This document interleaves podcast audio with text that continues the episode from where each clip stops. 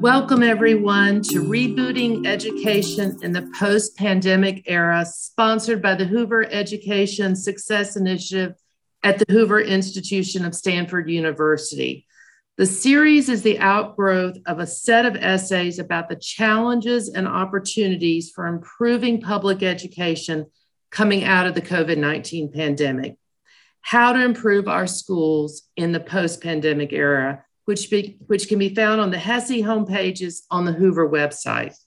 This six part series ran weekly at this hour, and today is the last session. We saved the last, the best for last, on the topic of Has school accountability outlived its shelf life?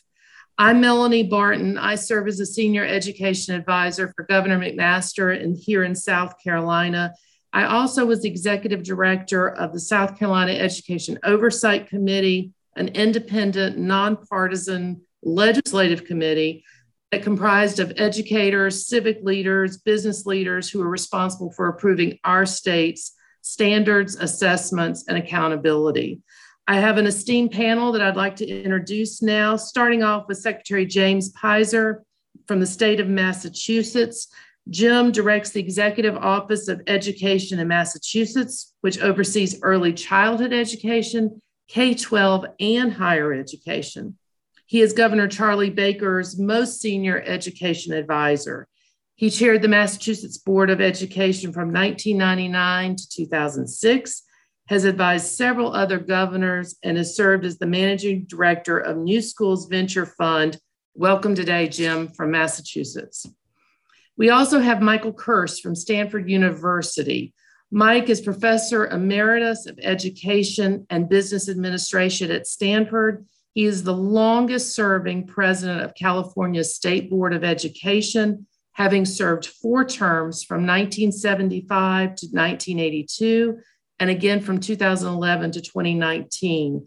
He's had a multifaceted education career, including Governor Jerry Brown's top education advisor. And we also have Chester Finn, Hoover Education Success Initiative panelist with us today. Checker is a senior fellow at the Hoover Institution and member of HESI's steering committee, as well as president emeritus of the Thomas B. Fordham Institute. Author of HESI's white paper on assessment and accountability his career has included service as Assistant U.S. Secretary of Education and on the Maryland State Board of Education. Welcome, Checker. Thank you very much. Um, we'll have a set of question and answer session that, with our panelists for about 35 minutes and then turn to audience questions. If you'd like to pose a question, please use the question format in the Zoom and all questions will be, will be uh, checked for clarity and repetition. We look forward to a lively hour ahead, and it's time to kick off this great panel. So, I want the panelists to kick off the discussion by giving, uh, answering a question that I think will help you to understand their involvement and expertise with school accountability. So, for each of the panelists, I'm going to ask you to respond to this question How has your own work education, past and present, advanced or regressed or otherwise intersected with the evolution of school accountability. Uh, Checker, let's start with you on this question, if you don't mind.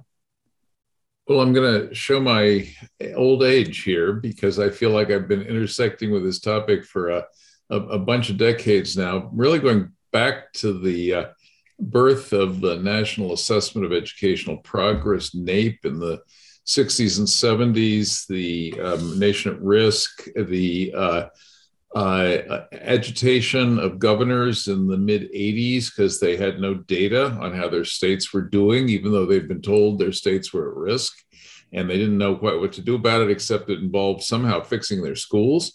Um, the rebirth of, of NAEP with state level reporting for the first time uh, in, in, in 1988, the, the, the, the Charlottesville Summit, uh, the year after that. Um, and then uh, we fast forward to the national goals, uh, which said every kid's supposed to be proficient. Well, the, how are you going to know if your kid is proficient if you don't have metrics? And how do you know if the school is producing kids who are proficient if you don't have mechanisms? And what are you going to do about it if they're not?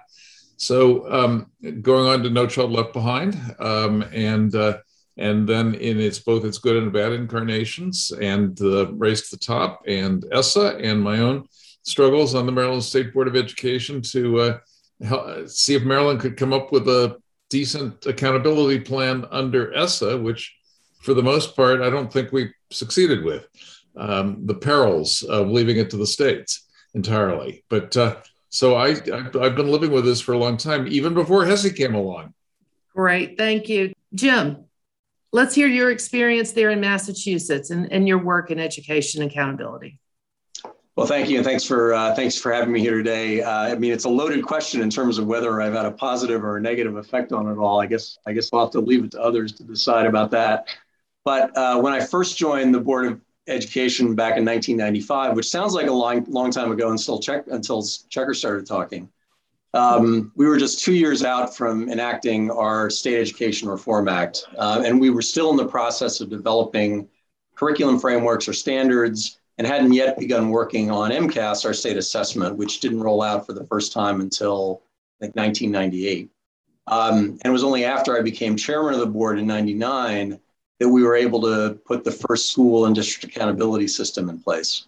Um, in 2010, after I left the board, the legislature enacted something called the Achievement Gap Act, which clarified and strengthened the department's or the board's ability to intervene in low performing schools and districts. And by the time I rejoined the board as Secretary of Education in 2015, we were in the process of evaluating PARCC versus our own MCAS. We ultimately decided to stay with MCAS, uh, primarily in order to ensure control over our test items, even though we ended up incorporating much of the PARCC design principles into our sort of MCAS 2.0. Um, and once we made that decision, uh, and in light of ESSA, we updated our accountability system to put a higher premium on improvement uh, and especially among the bottom quartile uh, in each school and district. Of course, uh, the way in which we measure school performance is only half of the accountability equation. The other half is what do we do when we find a school or a district is underperforming. And in, uh, in 2004, we placed the first individual school into receivership or chronically underperforming status, as we call it. Uh, and today there are something like four schools, I think, that are considered to be chronically underperforming. Dozens of schools have been declared just, just underperforming, not chronically underperforming, uh, throughout the years, which means that they are subject to closer oversight and are eligible for additional resources and technical supports, uh, but they're not technically under the, uh, under the full control of the state.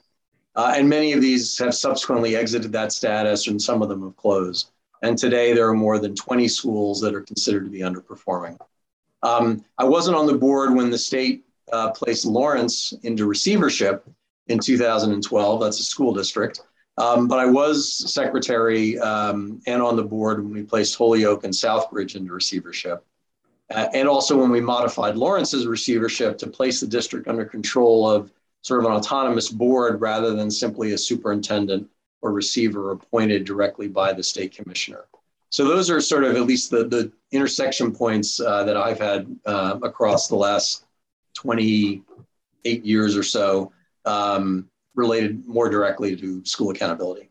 Thank you, Jim. Mike, tell us of your experience and your work there in California. Yes, well, I came back as a state board president in 2011 when Jerry Brown was reelected. Uh, the two of us uh, ended up 40 years apart in our second term from our first term, so we hoped we learned a little bit. Some of the distinctive things that we worked on were the idea of a dashboard. We were into moldable indicators before uh, ESSA was passed and uh, found that uh, if you had these moldable indicators that our uh, parents and our uh, various uh, community groups could understand moldable indicators, that you didn't have to reduce it to eight and F, which drew the ire of former Governor uh, Bush and uh, Florida, that you had to have a single number. Yes, people can uh, look at the five things, like they can look at their car dashboard and make a, an understanding of it. And I think that's helped underpin accountability, sustainability uh, in California. we're a member of the Smarter Balanced Assessment Consortium, uh, which has uh, is a computer adaptive test, has uh, chances for students to uh, go in, defend their answers. It's interactive. And uh, we have an hour and a half performance exam uh, at, at, the, at the high school and an hour at the elementary school. Very deep assessment. Uh, it, the states are all over the map now on what their assessments are. And I keep pleading with think tanks to, and others to what are the states doing? I don't know what these assessments look like. Uh, I know what ours looks like, but we're only about 12 states, so that was important uh, in that uh, in that regard. The um, main thing that uh, I think uh, that we didn't do in accountability was to balance or the capacity building of to build up our teaching force and our instructional leadership cadre to really meet what accountability was telling us were our problems. So as you ratchet up accountability that much, I think you have to bring your capacity building up that much as well. We didn't do that. Uh, and I think that's really something now I'm working on uh, through the Learning Policy Institute. I'm studying Canada, for example, Ontario, Canada, uh, which reached 5,000 schools. So I think we need to look at that as, a, as an important uh, area in the future. So I, I uh, I think we built some stronger linkages as well with our higher education institutions, where they were looking at the K 12 assessment for college placement.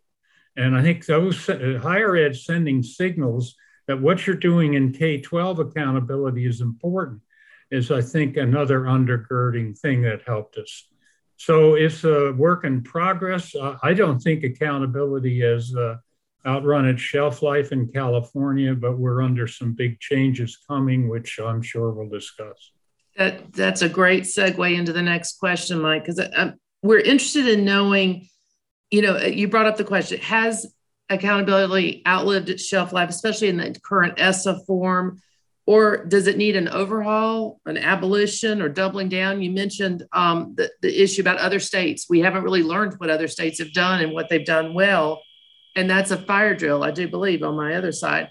Uh, Jim, can you respond to that question? Have we outlived our shelf life?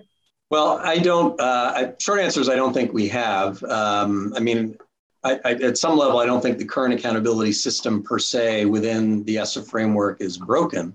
Uh, it's just not a panacea. And I think in some ways our expectations always exceed the reality. And that's why people get um, sort of exercised about uh, much of this is that there are that somehow they've been sold a bill of goods that if we just put an accountability system in place, everything will, will, will be better. And that's really not the case at all.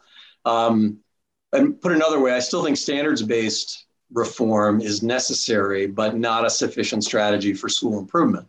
Um, and people who complain about the current system seem to forget what things were like before state and federal accountability systems were put into place. Sort of as if all children used to excel in school and went on to you know great success in college before No Child Left Behind. Uh, unfortunately, I think you know a nation at risk, which Checker referred to earlier um, and uh, notes in his paper as well, captured the state of play pretty well back uh, pretty well uh, back then, even if it was a bit uh, dramatic when it talked about you know how if a foreign enemy had imposed this education system on us, we'd consider it an act of war. Um, I mean, that doesn't mean it can't be improved. The, you know, the accountability system, ESSA, what have you, can't be improved. But I think especially the focus should be at the state level. Although I'm a big proponent of MCAS, and I think uh, you know our state assessment in Massachusetts, and I think the complaints about testing and, and, and so-called over-testing are overblown. Um, I do think we need to continue to look at ways to improve our statewide assessments in order to make them less burdensome and more timely and more supportive of teaching, teaching and learning and also better sources of useful diagnostic information. I think Checker's paper suggests some useful approaches in that direction.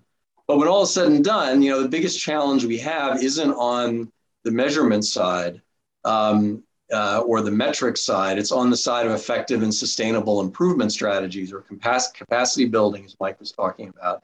Um, and that goes way beyond how and when the state intervenes in our lowest performing schools and districts, or what our measurement system is, or what our uh, you know, rating system is for schools and districts. And so I guess all of that is to say that I don't think we should necessarily be spending much energy uh, on overhauling ESSA um, and should instead look to the states primarily to improve and innovate mostly within the existing federal framework. Great. Checker, follow up on that comment. That's a great segue. Well, I don't think I disagree with any, anything Jim just said. Let's say that. Uh, let me uh, let me say I also don't believe much in shelf life. I found that uh, the milk and yogurt and cottage cheese are generally good for many weeks after those dates that are printed on the boxes. Um, and you don't have to throw it out just because it had yesterday's sell by date on it. Um, I think as we talk about the future of accountability, let's please keep in mind that we're in the middle of an accountability hiatus, a kind of an accountability holiday right now um, triggered by the federal government's testing holiday in 2020 and what amounts to its accountability holiday in 2021. Um, and so I really do think the very first question is are we going to get back to it, um, to actually what is expected under ESSA, which is still the law of the land? Or are people, including federal officials possibly, state officials possibly, uh, going to be so accustomed to life without meaningful accountability, thanks to uh, COVID and these holidays, that uh, they say, well, we're doing fine without it. And anyway, the kids have been suffering, and uh, some of them have a lot of ground to catch up. So let's continue the holiday. Um, I do think that's a, a clear and present um, uh, issue that we ought to be very mindful of if we are resuming serious results based accountability uh, for schools and possibly for kids and districts, then I do think we can look to the future uh, with a bunch of ideas for how it might be uh, more expansive and better and m- maybe more effective than the current ESSA law and the way it's being implemented uh, in many places. So I'm happy to consider um, improvements if we are able to look beyond ESSA. But right at this moment, I'm a little panicked about whether uh, ESSA um, still has traction or whether we're going to remain on holiday for the foreseeable future. Yeah, Mike, why follow up with that question? What What are your thoughts on this? Has it outlived its life, ESSA? Yes. Well, I, I think coming from a strongly uh, state uh, to the left of center, uh, you know, voted uh, uh, oh, about 65% uh, uh, for Biden. Accountability has deep political roots here. the, the advocacy communities for low income people, uh, for uh, various uh, groups of racial ethnic groups, some to some extent the business community, and parents generally is strong and able, I think, to sustain uh, it. I think it, we need to look at two different major changes, and I'm not, I don't know how to do these, but uh, I just uh, tuned out of the Education Commission of the States annual meeting where uh, the other states were talking about the same thing we're talking about. How can we make, for example, how can we make our assessments relative to classroom instruction? What I've learned in all these years, if you're not changing instruction, you're not doing that much. And so, how it, it, right now uh, we give interim tests, but they don't tell teachers how to reteach and what to do. So, can we redesign the system to have what which is more teacher-led formative system, formative, formative assessment? Can we do that and link it more to statewide assessment? In other words, as somebody said today at ECS, come alongside what teachers are doing, not just layer something on top and make it, it expressly uh, a linkage between state assessment and, and teaching and learning in the classroom. Uh, I think that's the next frontier. I don't think ESSA hinders that in any way. Uh, the, the, states that are experimenting with this, like Louisiana today.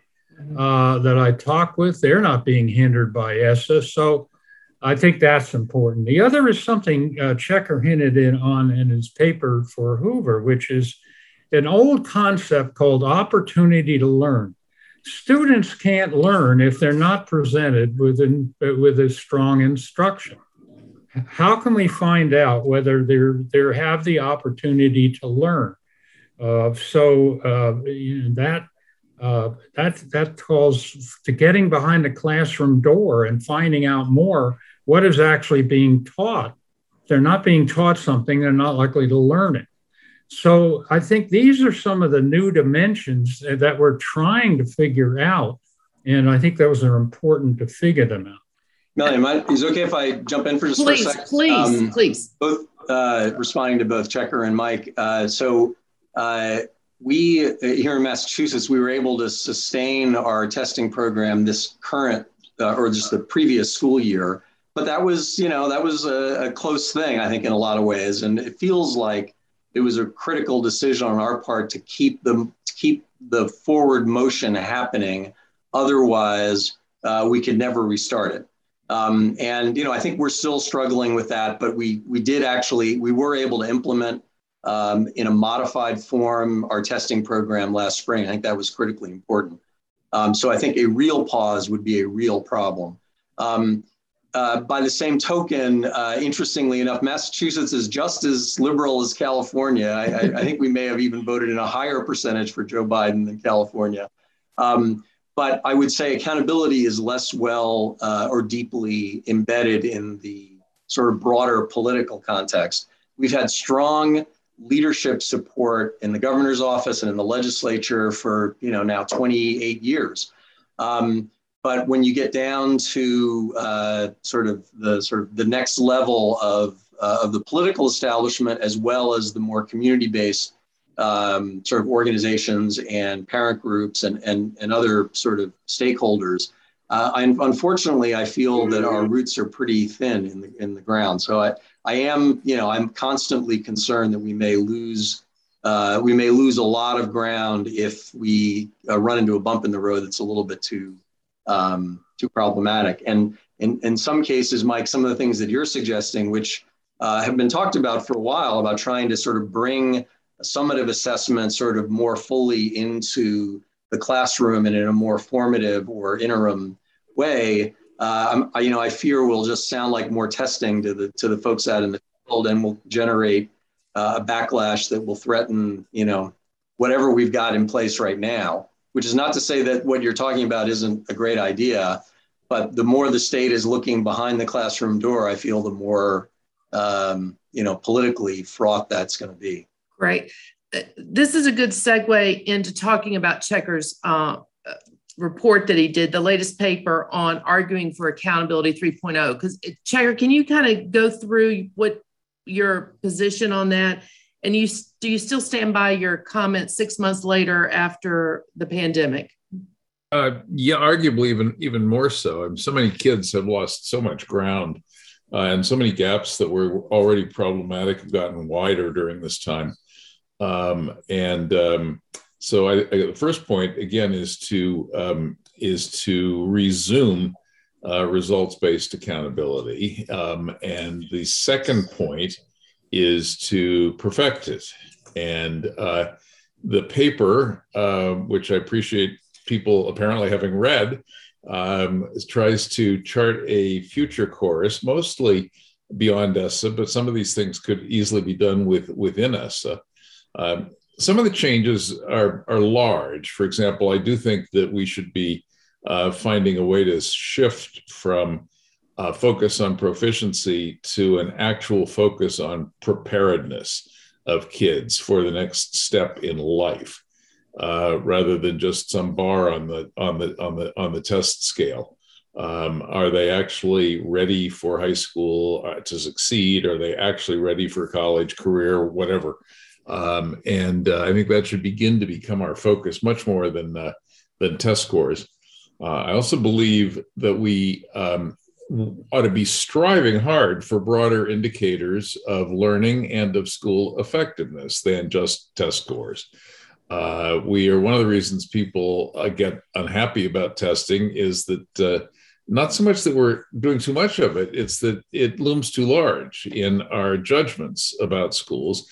And we're aware of so many things that we really do care about schools doing with kids and for kids uh, that tests really don't tell us much of anything about. I mean, we care about character, we care about citizenship, we care about creativity, we care about care about social emotional well-being, we care about character development. Um, there's a whole lot of things that um, school climate, um, and yet we don't have good um, ways of measuring these that stand up to any kind of standard of validity, reliability, and in, incorruptibility, if I may. Uh, and so we don't know how to work those into our judgments about schools. Mike's dashboard, dashboard tries to get at some of them. Um, and he can tell us more about, about how that works. But uh, I think we, the country as a whole, needs to think about additional uh, gauges of, of student learning and of, and of school performance.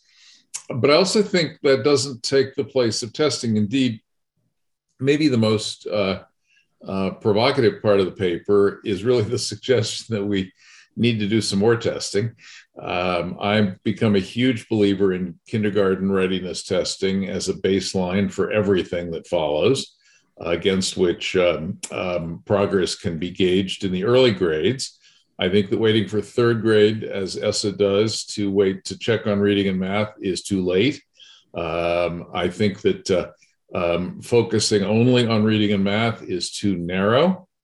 Uh, I do believe in end of course exams in the high school and even the middle school uh, courses and in a lot of subjects, and not just academic subjects, uh, also the tech voc uh, um, type of type of courses. Um, and then I believe that um, if you've got this broader gauge of information about what what kids are learning in the school, uh, you can then begin to not only have diplomas that are more more that mean something something important, but you can also have um, much better gauges of school effectiveness uh, than what we've been relying on so far, uh, as we've been uh, uh, as we've been uh, trying to implement ESSA.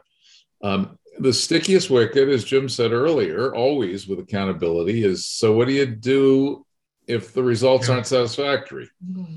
And um, and let's make important footnote: uh, if the results are great, you also need to find ways of rewarding um, uh, schools and kids and districts that are doing a fantastic job. It shouldn't just be a should, shouldn't just be a negative, hostile kind of kind of gotcha um, approach to uh, education governance. But our biggest concern, of course, is with kids that aren't learning and gaps that are widening and schools that are that are persistently doing a poor job of educating their students. And then what do you do? And our intervention efforts mostly haven't worked very well, frankly. We do need to pay more attention to the capacity kinds of issues that uh, that Mike was alluding to.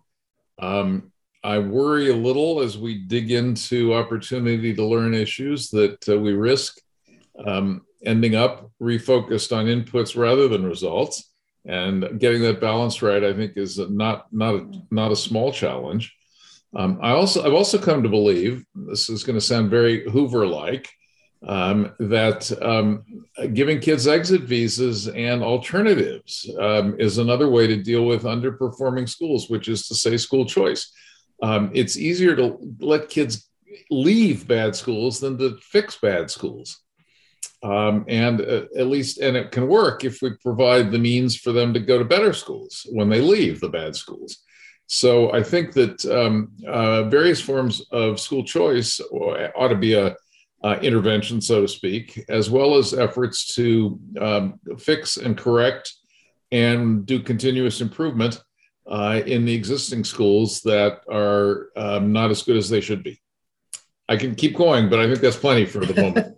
um, I think all of us that have worked in accountability, it's all these checks and balances that we, we talk about. We talk about what we measure and what we count changes behavior, sometimes good, sometimes badly.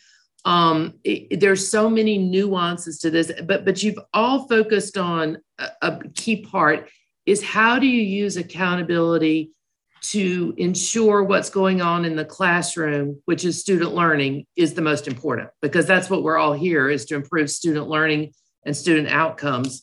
So, Mike, respond to Checker's um, comments. I'd love to hear your feedback. Well, and, it, we have one of our indicators in California is called a college college and career indicator, and uh, which relates, of course, to high schools in this case. Uh, but we use a number of factors, including, uh, of course, whether they qualify for the course requirements for the universities, how many students are doing are doing that. By the way, that's on a trend like that, just going up. I mean, that's one of the hidden success stories, I think, of public education is that we are getting more students prepared and ready to go to college.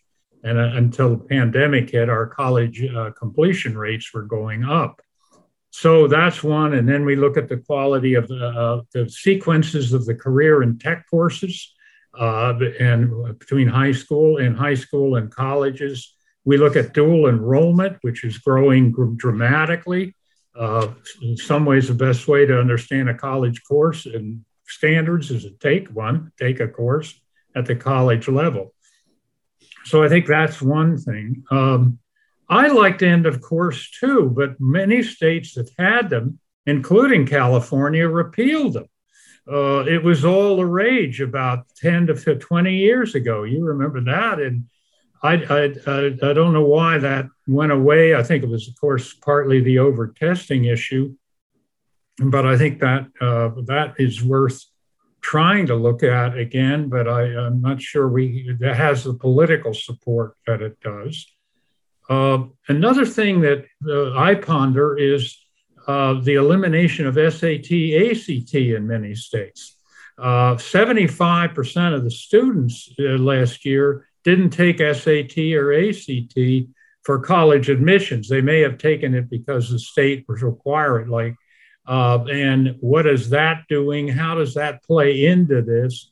That was always a, a competitive thing between our K 12 test and the college test. Uh, and I think that's uh, very important. What will happen with that? Will that come back? I don't know. It was not coming back in California. That's pretty clear.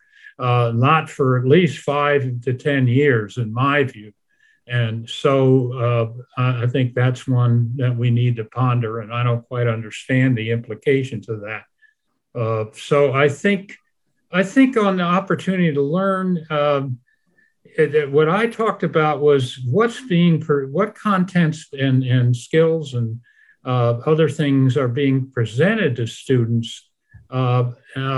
That's that's less test. That's not really a testing.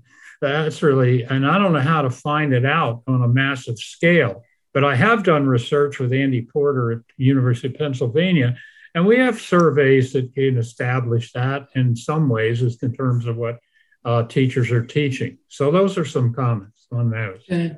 Jim, tell us about the future of accountability that you see in Massachusetts, especially coming out of the pandemic. Well, I wish I could. I wish I could project that. Let, let me let me first sort of respond a little bit to Checker's paper and his and his summary of it um, just a few moments ago. I mean, I I do find myself in agreement with just about everything that's in there. Um, but I'm I am afraid, sort of coming back to a, a, previous theme here, that the practical and the political obstacles that he identifies in the in the paper are all too real, um, and that we're in particular right now we're not in a moment when a comprehensive or even a multi-pronged accountability reform is possible or desirable, especially if legislation or some other sort of political act is required because I'm afraid once we begin to open that Pandora's box, we may end up in a very bad place. Um, I mean, you know, end of course exams is kind of interesting um, example because uh, I went to, I grew up in New York, went to high school at a public high school in New York, and my end of course math test and biology test was a Regents exam. So, I mean, this is like going back to the future, but uh, if we were today, I think, at least in Massachusetts, I think this is probably true in a lot of other places, to uh, have an end of course exam that more uh, specifically, uh, for lack of a better word, dictated the content of those courses, uh, I'm afraid we'd be fighting a tongue war with uh, educators and other advocates um, in a way that uh, is even would even make the the wars about assessment uh, seem a little bit tame. So uh, so I think there's again I, I, I wish it were otherwise, and obviously even getting to the or, or getting to the subject of of uh, greater parental choice or more charter schools or more more options uh, for parents to choose from is you know we all know the politics of that and that's certainly played out here in massachusetts. But i, th- I think an area that holds uh, a lot of promise i think is actually uh, in keeping with some of what you were saying mike as well as uh, some of the things that you recommend checker um, and and also which may offer the promise of being a little bit less controversial um, is to create a more different more differentiation at least at the high school level um, with new or expanded sort of cohort based pathways that are more explicitly tied to post secondary education and employment.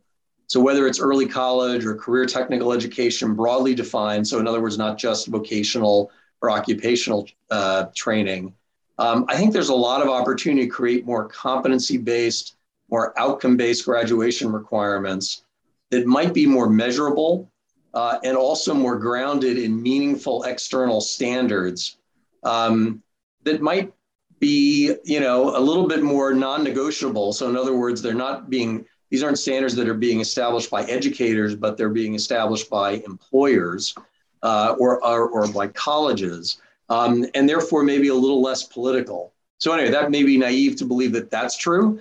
Um, but I do think to the extent that, and again, I think this is consistent with some of the points that Checker was making, that we're able to anchor uh, a, a high school educational experience to something that's really externally defined in terms of what the outcomes and competencies are or need to be for, for a, a graduate to become successful. Great points. Great points.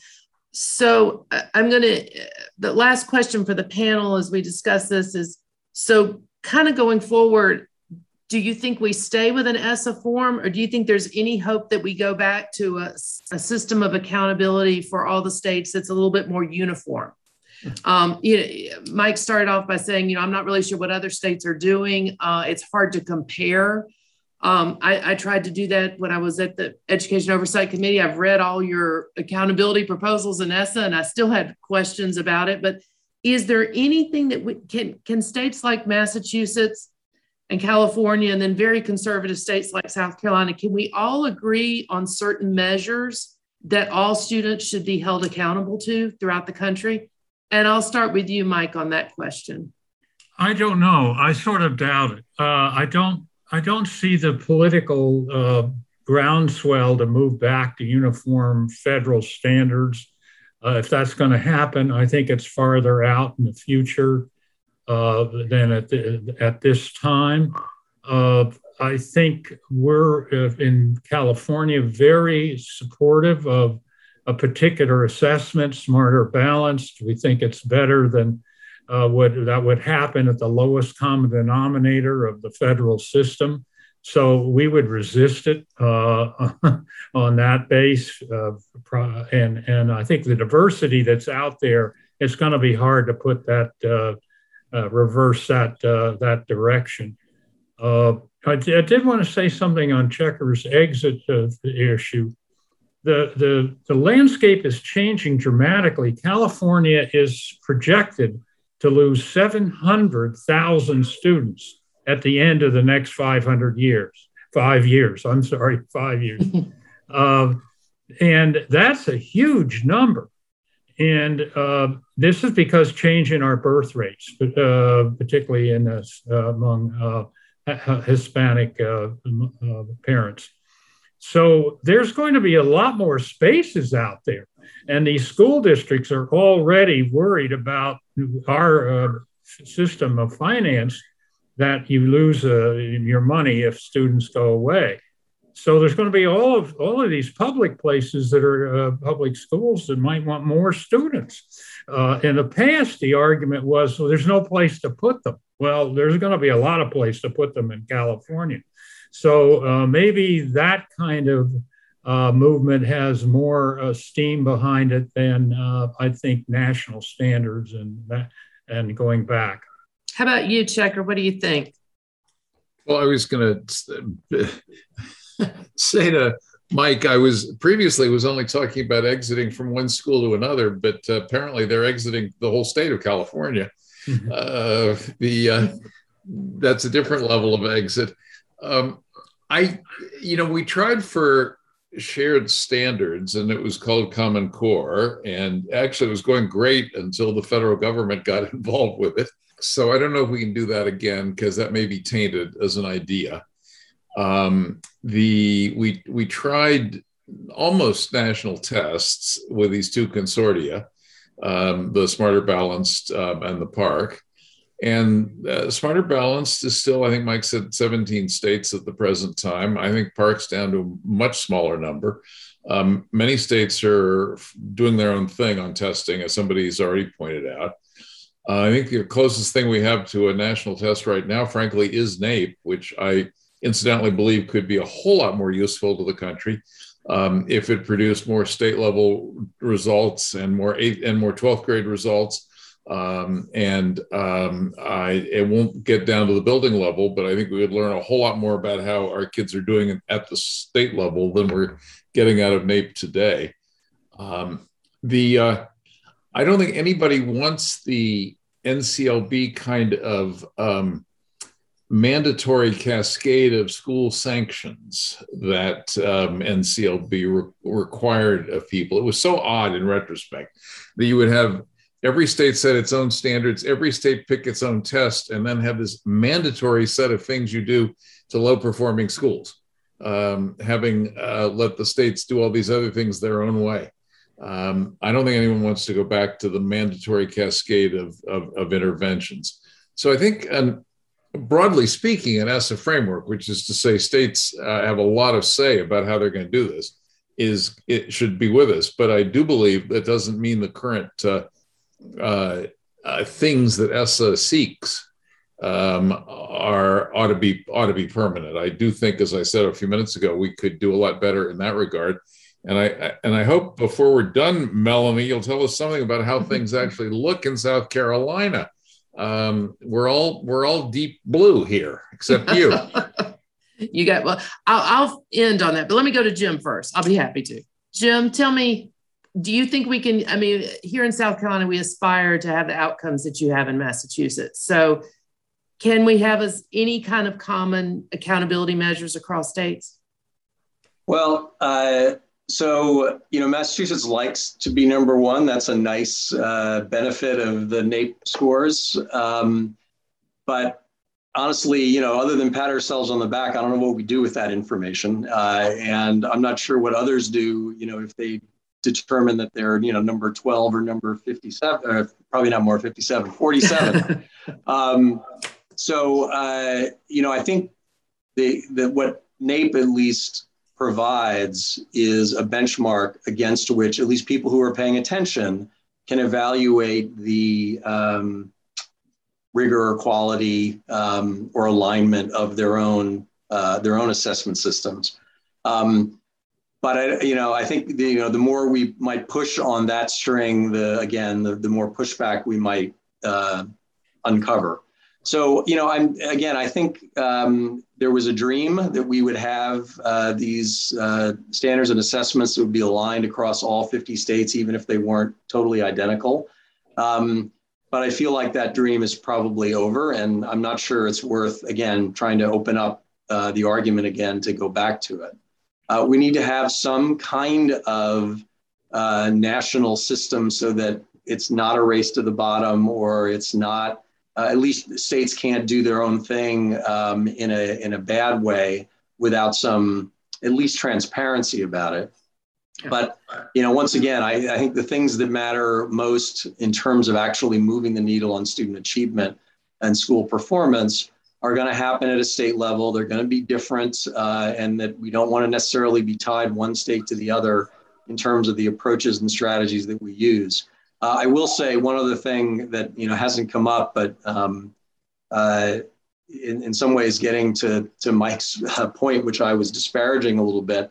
Uh, I do think when it comes to reading, in particular, the teaching of reading in the early grades, we have to take that on as directly as we can, certainly at a state level, but to the extent possible at a national level to make sure we are making a real difference in terms of the percentage of children, in particular low income children of color, who are reading on grade level or proficiently or whatever term we want to use uh, by the time they get to third grade. Because uh, you know, unless we solve that, and I think this this is the good news and bad news. This is something that we can and should be able to solve. Um, you know, everything else is going to be that much harder, if not impossible. Oh, absolutely agree. Um, I wanted to, some of the questions, we're going to go to the questions from the panelists, and a lot have to do with uh, accountability. You know, has it really changed outcomes? Has it really done anything? Um, and we're going to get to that. I wanted to talk about South Carolina because we are a very conservative state. And what we did during the pandemic was to require formative assessments during the pandemic so that we could kind of monitor where our kids were um, and a lot of our districts did it. So we were able to use that data. And then we offered the end of the year summative assessment and encouraged districts. You would think that with an opportunity not to test, districts would say, no, we don't want to. 85% of students were tested, even during the pandemic, because the districts liked having that data. They wanted to know where their students were. And, and the thing that's come out, which is um, is that the the gaps have grown tremendously. And uh, uh, for for South Carolina, one of the things that we prided ourselves on is accountability is part of closing those gaps. If you don't measure it, you can say you know where those gaps are in poverty, by race, but you, until you have that data, you can't prove it. And so for us, it's become an eye opening experience to go, you know, we knew we had these gaps but now the gaps are even more pronounced. And where we see the gaps more pronounced is in the area of math. If you don't have good quality teaching in the classroom, you cannot learn math. And I tried to tutor my kids a lot during those years, but you, you have to be taught math. So as we look ahead, a lot of the questions that are coming in are about formative assessments.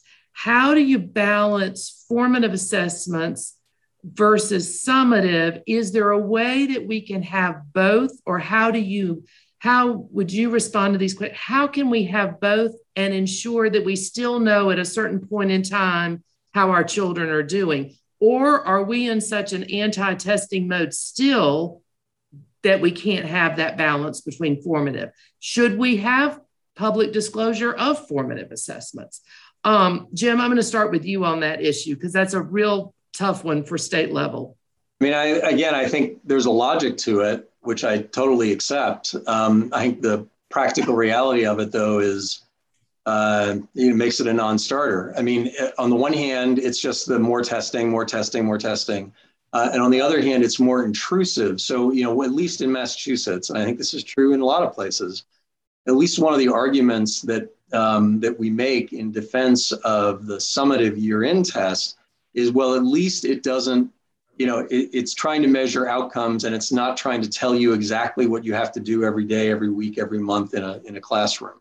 Um, and a lot of people don't buy that argument. Like they say, well, you know, I, the, the fact that you, it only is, only offered once a year and that, you know, with the exception maybe of uh, high school 10th graders, it doesn't carry any consequences for the students. It still is sort of dictating what we need to teach in our classrooms. The reality is there's a lot of variation going on.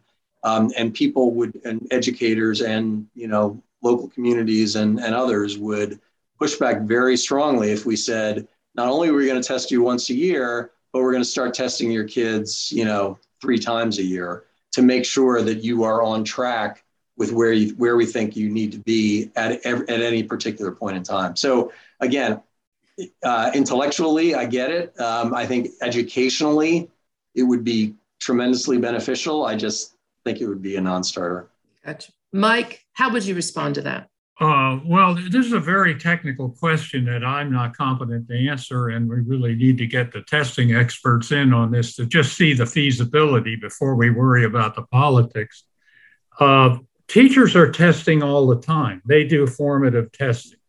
Uh, so the idea that formative testing is more testing is maybe I think is not true. So the the uh, uh, because I think there is a lot more testing going on in this system, and I'm interested that you had uh, such a good uptake on that in in South Carolina. Uh, the trick is to not require it at the state level, uh, but to be able uh, to have teachers option for formative testing that uh, somehow helps them meet the state uh, assessment and state standards.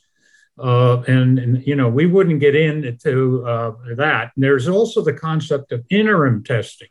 That is in California, the state test, teachers were downloading it in, in literally in millions uh, and doing these interim tests but that doesn't tell them how to reteach. That's again temperature taking. I'm, te- I'm, I'm, I'm telling you, you have a problem. It doesn't tell you what to do about the problem or help you do anything about the problem.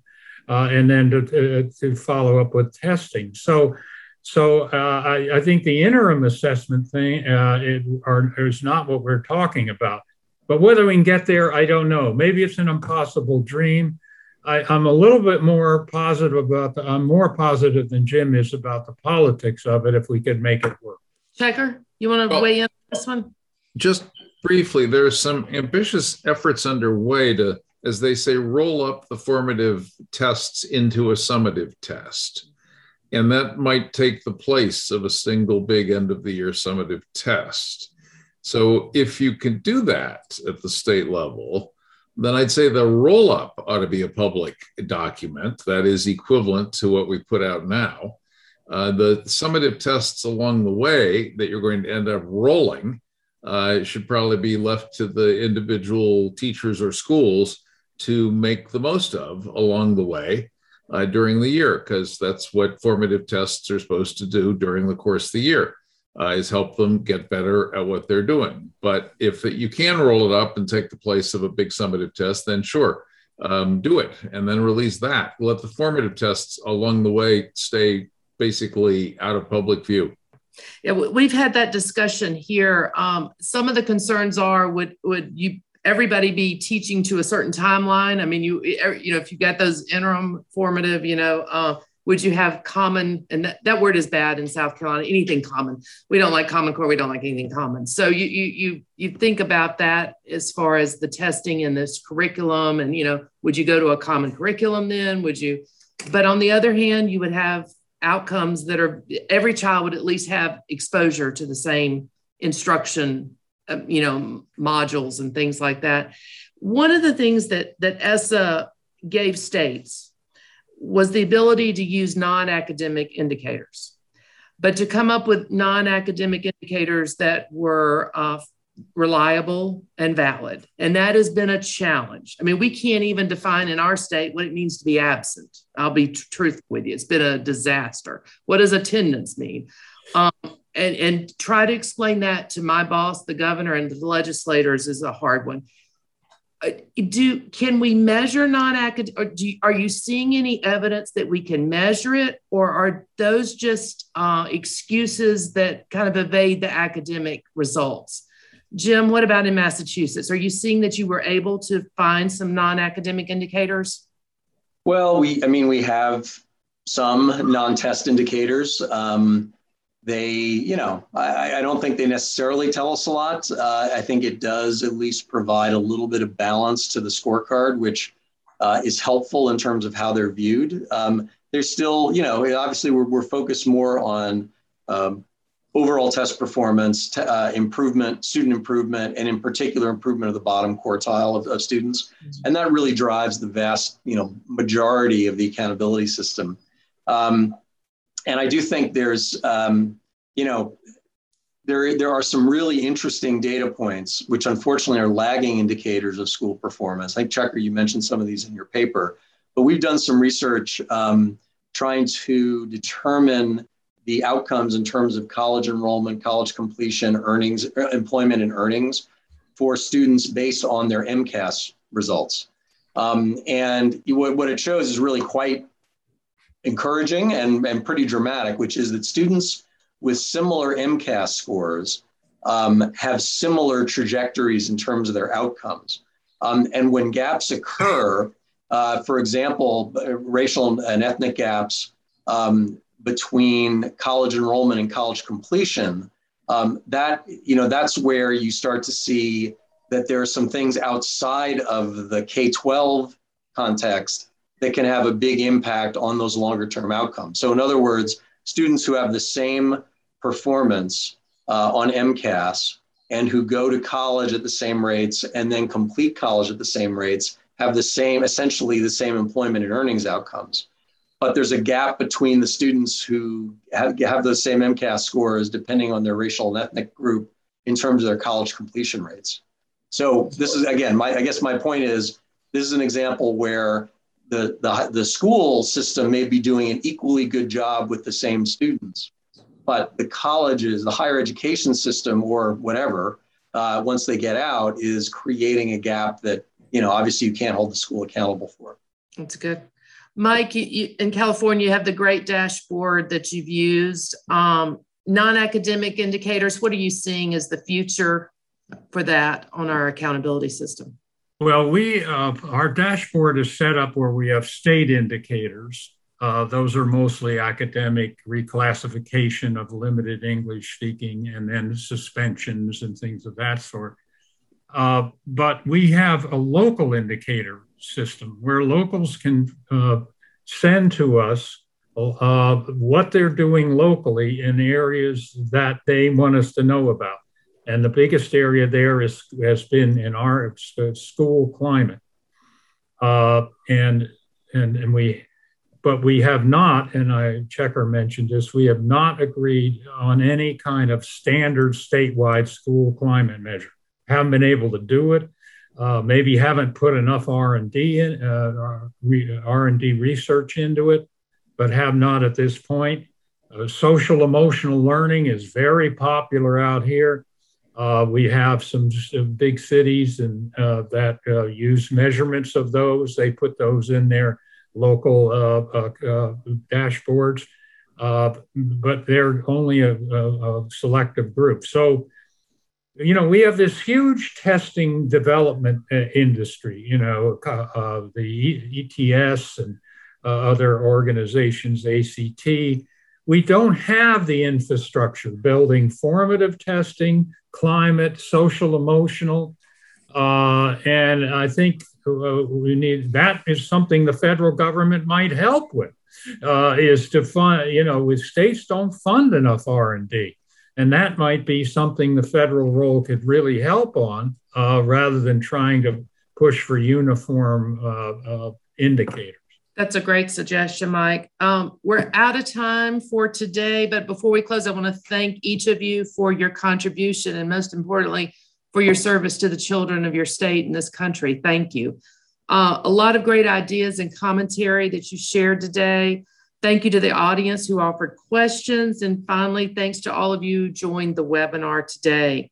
Uh, we'll shortly post a recording of this session on the Hoover Education Success Initiative website at hoover.org. If you'd like to revisit the session or share it with friends, we'd love for you to do that.